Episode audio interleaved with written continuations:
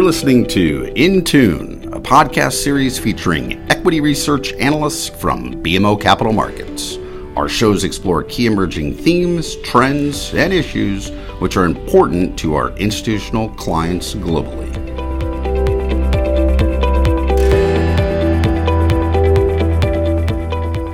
Hello, this is Brian Belski, Chief Investment Strategist at BMO Capital Markets. The following podcast is a synopsis of BMO Financial Group's official COVID 19 coronavirus weekly conference call for the week of May 26th with Dr. John Whyte, Chief Medical Officer of WebMD. The conference call also featured three subject matter experts from BMO Financial Group George Farmer, Senior Biotech Analyst for BMO Capital Markets, Deputy Chief Economist Michael Gregory from BMO Financial Group, and myself, Brian Belski, Chief Investment Strategist at BMO Capital Markets. In this week's podcast, we'll hear from both Dr. John Whyte and George Farmer with respect to how we as a society are tracking the virus. Given that we're talking about medical information, this is just a reminder that if you need medical advice, please directly consult your physician and or healthcare professional. Dr. John Whyte is a popular physician and writer who has been communicating to the public about health issues for nearly two decades. Dr. Whyte is the chief medical officer at WebMD. In this role, Dr. Whyte leads efforts to develop and expand strategic partnerships that create meaningful change around important and timely public health issues. Prior to WebMD, Dr. Whyte served as the Director of Professional Affairs and Stakeholder Engagement at the Center for Drug Evaluation and Research at the U.S. Food and Drug Administration. Please also keep in mind that Dr. Whyte is a frontline soldier with respect to the war on COVID and coronavirus as he continues to see patients in both Washington, D.C. and Maryland. Here are Dr. John Whyte's comments. Worldwide, there's been over five and a half million cases, resulting in nearly 347,000 deaths. What's important to keep in mind is that the top five countries are the United States, Brazil, Russia, Spain, the UK, and Italy in terms of the number of cases. And the reason why I point that out is if we had this conversation last week, Brazil would not be in the top five. And that's one of the biggest changes that we're seeing from a worldwide epidemiologic perspective. Cases in Brazil have exploded, and part of the challenge is how the government is responding to it. In Canada, there are 86,000 cases, resulting in over 6,500 deaths. Canada is number 13 if you ranked all the countries in terms of the number of cases. In the United States, we have over 1.6 million cases and are rapidly approaching, which everyone expects we will, have over 100,000 deaths this week. What we've seen in North America over the past week is a varying degree of reopening. So all 50 states in the United States have some degree of reopening, reducing the lockdown, as well as the 10 provinces in Canada.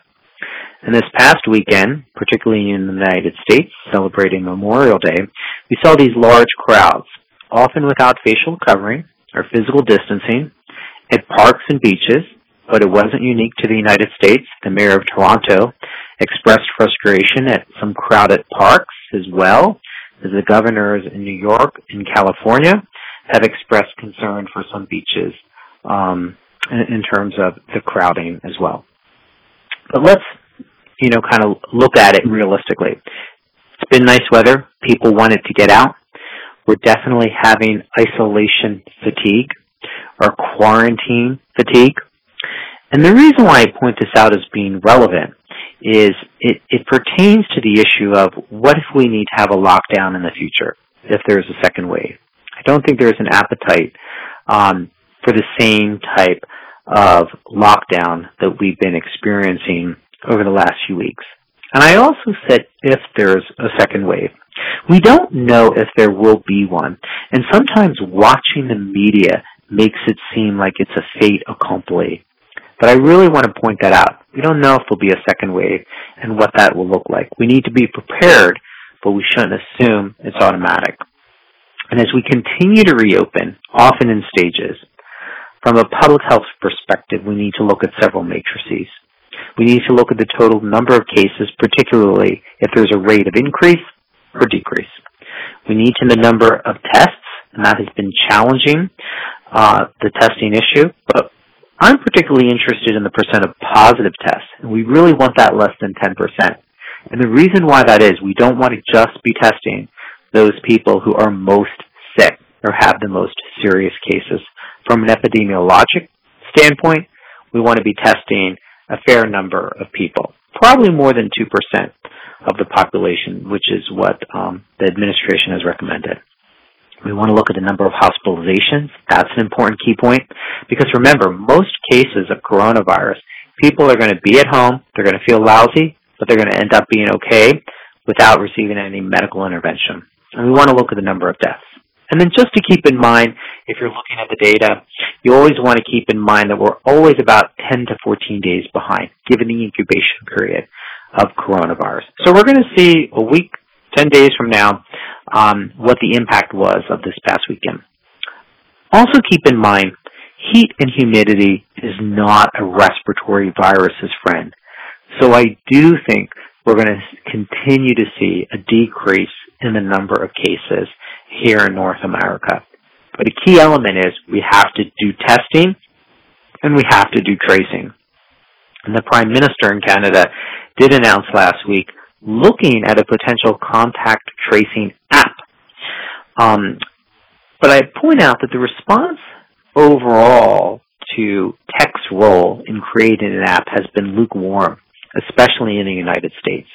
And you need a critical mass for it to work. And most of the efforts really have been focusing on training and hiring new contact tracers. So it's still an old school perspective of using people to do contact tracing. The big news last week from CDC revolved around surfaces. And the CDC issued a guidance last week pointing out that the virus does not spread easily on surfaces. And that's really an important point. Because for those folks who are worried about wiping down their grocery bags, disinfecting their mail packages, this new guidance, I hope, brings some relief. Because the virus is a respiratory virus spreading from person to person typically through droplets. When an infected person sneezes, they cough, they talk to someone at close range, even if the person's not showing symptoms. That's why facial coverings play an important role. But just touching a doorknob, touching paper, isn't likely going to give you coronavirus. And that's very important to keep in mind as we reopen. The other important insight that we've gained more clarity on is that the risk of infection indoors is more than 10 times what it is in open air environments. And that's going to cause us to figure out how to be safe and how to feel safe as we continue to reopen and keep open. So if you go back to the issue of surfaces, we've learned from some data in South Korea that in an office setting, the virus wasn't being spread through touch points, such as elevator buttons, but by people talking to each other for hours, typically more than 30 minutes, in close quarters in an unventilated space. That's again why the masks are important and the facial coverings, because physical distancing plays an important role. And that's going to help us reshape our office configurations and think about our office density. So conference rooms, and people have talked about this, might need to have fewer people. The meetings may not last as long. I think that's a win-win for everyone if we're talking about shorter conferences and, and fewer people. But if you think about science, and let's think about, you know, how policy should be guided by science, automatic doors and voice-acted elevators probably aren't what's needed and maybe isn't where we should be spending a lot of resources when we think about testing and temperature check, they have been imperfect from a scientific perspective because fever isn't the only symptom. And people might be taking medicines such as Motrin and don't even realize it, ibuprofen, Tylenol, which lowers temperature, and, and they may not think to mention that. And then when and how often do you test? We can't be testing people multiple times a month. We just don't have the resources. But I recognize that testing and temperature checks might make people feel better. And we used to talk about these certificates of immunity, but given some imprecision of antibody testing, especially when there's low prevalence, is creating a challenge of accuracy. So we're not talking as much about the certificates of immunity. And then as for restaurants where there's been a big discussion, remember I said that outside is less spread of the virus. So we'll be seeing more al fresco, but the reality is due to temperature and physical environment, it's not going to be practical for every type of restaurant. Um, and curbside pickup isn't going to restore their financial viability. In terms of public entertainment, sports, and concerts, a lot of people are wondering about this. I'm going to be honest. I think it's going to be tricky for the summer when we think it's about population density and breathing on each other and, and um, singing, which we know can be a way of transmission. So it's n- not sure how to do social distancing in these settings. So I think it's still going to be several more weeks till we sort that out. In terms of healthcare, the good news is we're seeing return of elective surgery. It's actually primarily orthopedic surgery, which makes sense. People have a lot of pain. They want that hip replacement. They want that knee replacement. But we've also seen um, an increase uh, back to, going back to normal in terms of hernia repair and even bariatric surgery. But we're going to need to keep in mind that patient outcomes might be compromised slightly as surgeons have to adapt and they have to prioritize that patient backlog. So we're trying to get people to come in. And how are we going to have that surge of people coming back in and address all the procedures that need to be done? We've talked a lot about telehealth over the past few weeks. As you'd expect, that's having decreased growth while office visits are returning. And the biggest decreases have been in for telehealth in terms of cardiology and neurology. People are coming back into the office. And that's something we've been encouraging because we've been concerned about the decreased presentation of heart attacks and strokes to the emergency room. But on telehealth, the issue is going to be whether these regulatory restrictions, which were paused during the public health emergency, will return. The, the issues of licensure, the issues of platforms. No one expects them to return, but we'll see about reimbursement in the future, whether there continues to be parity with a visit coming in, because that's going to impact utilization. We are seeing increase in terms of the number of prescriptions being written, which is good, including written prescriptions. So that means patients are going back into the doctor's offices, and we're finally starting to see lab tests resume, particularly in non-COVID patients. So I see a lot of positives um, over the past week. We're seeing a return of procedures and physician visits. I think we're going to see more and more offices open on Saturdays. I think we're going to see procedures done on Saturdays, which typically were not done to make up that backlog. I think we're going to continue to see regulatory flexibility. And I know others are going to talk about where we are in vaccine development in terms of where we are in treatments and diagnostic, and it's going to be iterative. And then I do think we're having more and more discussion focusing on science, which is important. Let's really nail down what we know about transmission of respiratory viruses and make science-based policy decisions as best as we can. I'm happy to answer questions. With that, I'm going to turn it back over to Brian. Uh, thanks, Dr. Whyte. Let's keep the healthcare and biotech and drug theme going here. I'm going to hand the ball off now to George Farmer, who's going to discuss his current views. George? Uh, yeah, thanks, Brian, um, and thanks for that, Dr. Whyte. Uh, always uh, extremely interesting. Um, I'd like to talk a little bit uh, more focused on a company called Moderna, which has uh, certainly been in the spotlight of late. We launched coverage on this company back on April 30th, um, ahead of some uh, clinical data that was recently reported. Um, we came out with a with a very bullish outperform rating uh, on the stock because we, we really do believe in this unique vaccine development technology that the company has been uh, working on over the past uh, decade or so.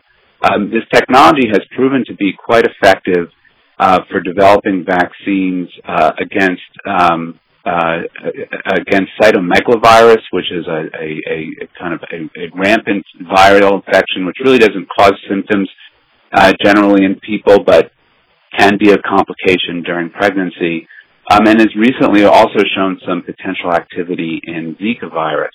Um, however, you know, certainly the spotlight has been focusing on SARS-CoV-2, um, based on using the exact same technology. And this is really kind of the prior work on the other vaccines has gotten us really um, pretty pretty excited about the potential of the uh, coronavirus vaccine. Um, you know, last Monday we saw a qualitative description of phase one results coming out of the company. This was a phase one uh, trial actually that was conducted by the NIAID um, that enrolled 45 healthy volunteers um, aged between 18 and 55 years old. Um, all 45 of those patients developed antibodies, antibodies that bound to um, the, the, particular uh, uh, protein of interest that uh, that the vaccine is developed against. And also, more importantly, we think is that eight out of eight patients that were analyzed developed neutralizing antibodies, um, and uh, these levels of neutralizing antibodies were at least equivalent or above what was reported uh, from convalescent uh, uh, uh, sera that was also tested in parallel. This sent the stock up a lot, um, and then the company went out and raised about $1.3 billion in cash. That caused quite a stir um, because they really didn't present, present any specifics on this uh, very small data set. Um, we agree that the optics look bad on this. However, the company insisted they needed to build up cash reserves in order to meet this manufacturing capacity demand that, that they anticipate once they bring their, uh, once the vaccine ultimately uh, wins potential FDA approval. Uh, they do have a grant with BARDA for $483 million, but that's apparently not going to be enough. Um, at the end of the day, we definitely need to see more of this data um, and the company has reassured us that a publication is going to be coming out in several weeks from NIAID looking at data from all 45 patients.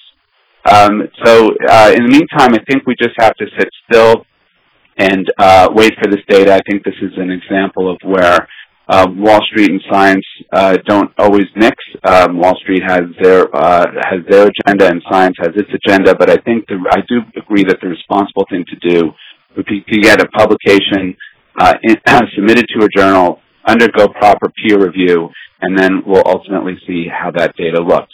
In the meantime, I want to focus on some new evidence that came out in the journal Science by the laboratory of uh, Dan Barouch, which I think is really quite interesting. Uh, he inoculated a bunch of um, monkeys with uh, a DNA vaccine uh, against the spike protein as well as different variations of the spike protein uh, he saw that uh, the mon- monkeys developed titers of neutralizing antibodies, just as we that just as what was described in the human study that came out of NIAID, um, and that these neutralizing antibody titers were similar to both convalescent monkeys and uh, patient sera. Uh, but then took it one step further and challenged the monkeys to viral infection after they were inoculated, and it looked like that there was um, uh, uh, a significant degree of protection of lower respiratory tract uh, viral infection in the monkeys, which is really what matters most. Uh, the laboratory also went on to characterize the antibodies and showed that they indeed were, were doing what they're supposed to do and targeting the virus for cell killing by a, number of different mechanisms. Um, this is really supportive, we think, of Moderna's approach as well as lots of other approaches that are using DNA and RNA vaccines, um, which makes us very hopeful that ultimately a vaccine is, is going to uh, to become to be FDA approved and will provide the, the protection that uh, is so desperately needed. Um, there are a lot of vaccines. Moderna is not the only one. Um, a lot of them have announced. Uh, a lot of companies announced. A, a, number of them are going into clinical trials. Um, this is all kind of on a record-breaking uh, pace. There's talk there about getting this vaccine to to uh, the pop, to the, the general population sometime next year. Uh, these are very ambitious goals, um, but no one's backing down. At least the people who are developing the vaccines, they really do believe that this can happen. Uh, Moderna has even gone so far as saying that phase two trial data could support uh, use uh, availability of the vaccine in healthcare workers ahead of time, ahead of formal FDA approval. Uh, who knows if they'll uh, uh, sign up and actually take the vaccine without uh, longer term safety data, but uh, that certainly remains to be seen. Globally, there are over 5.5 million cases and 347,000 deaths with respect to COVID 19 coronavirus. Brazil has been in a surge in the past week alongside the US, Spain, United Kingdom, and Italy, and is now a top five country in terms of infections. In the US, there are 1.6 million cases with over 100,000 deaths. There has been varying degrees of reopenings in all 50 states. Isolation and quarantine fatigue combined with the warm weather resulted in large crowds over the Memorial Day weekend. We expect to see the impact from the weekend in about 10 to 14 days, given the incubation period of the virus. Last week, CDC released new guidance with regards to surfaces. It notes the virus does not spread easily on surfaces, but rather through in person interaction that disseminate droplets in the air. Also, indoor risk of infection is 10 times higher than open air environments. These discoverings will have an impact on reopening of office spaces and personal workspaces. People are returning to hospitals for regular checkups and visits, and telehealth has shown a decrease accordingly. There have been an increase in the number of prescriptions while lab testing and surgical procedures have resumed. Managing the surge in visits and backlog of surgeries and vaccinations will be an important issue in the medical field going forward. Moderna, as you heard from Dr. John Whyte and analyst George Farmer, is increasingly gaining strength on its vaccine that was released last week in terms of its phase one results. All 45 tested subjects developed effective antibodies, and 8 out of 8 developed neutralizing antibodies that were at least equivalent or above what was reported in convalescent plasma. More data needs to be released, but heading in the right direction with respect to phase 2 and phase 3 trials for the vaccine. Several alternative vaccines of Moderna are also in the works, one of which involves inoculating monkeys with a DNA vaccine. Results were positive, whereby the monkeys developed neutralizing in antibodies for those monkeys were injected with respect to fighting the virus. It actually showed very strong responses. This is supportive, actually, to Moderna's approach. Finally, Dr. John Whyte always likes to end in a positive note, and he maintains an optimistic view based on effective public health policies, the decrease in rate of increases in deaths, and rapid development underway for a vaccine. Thank you so much for joining us. Please stay safe and be well.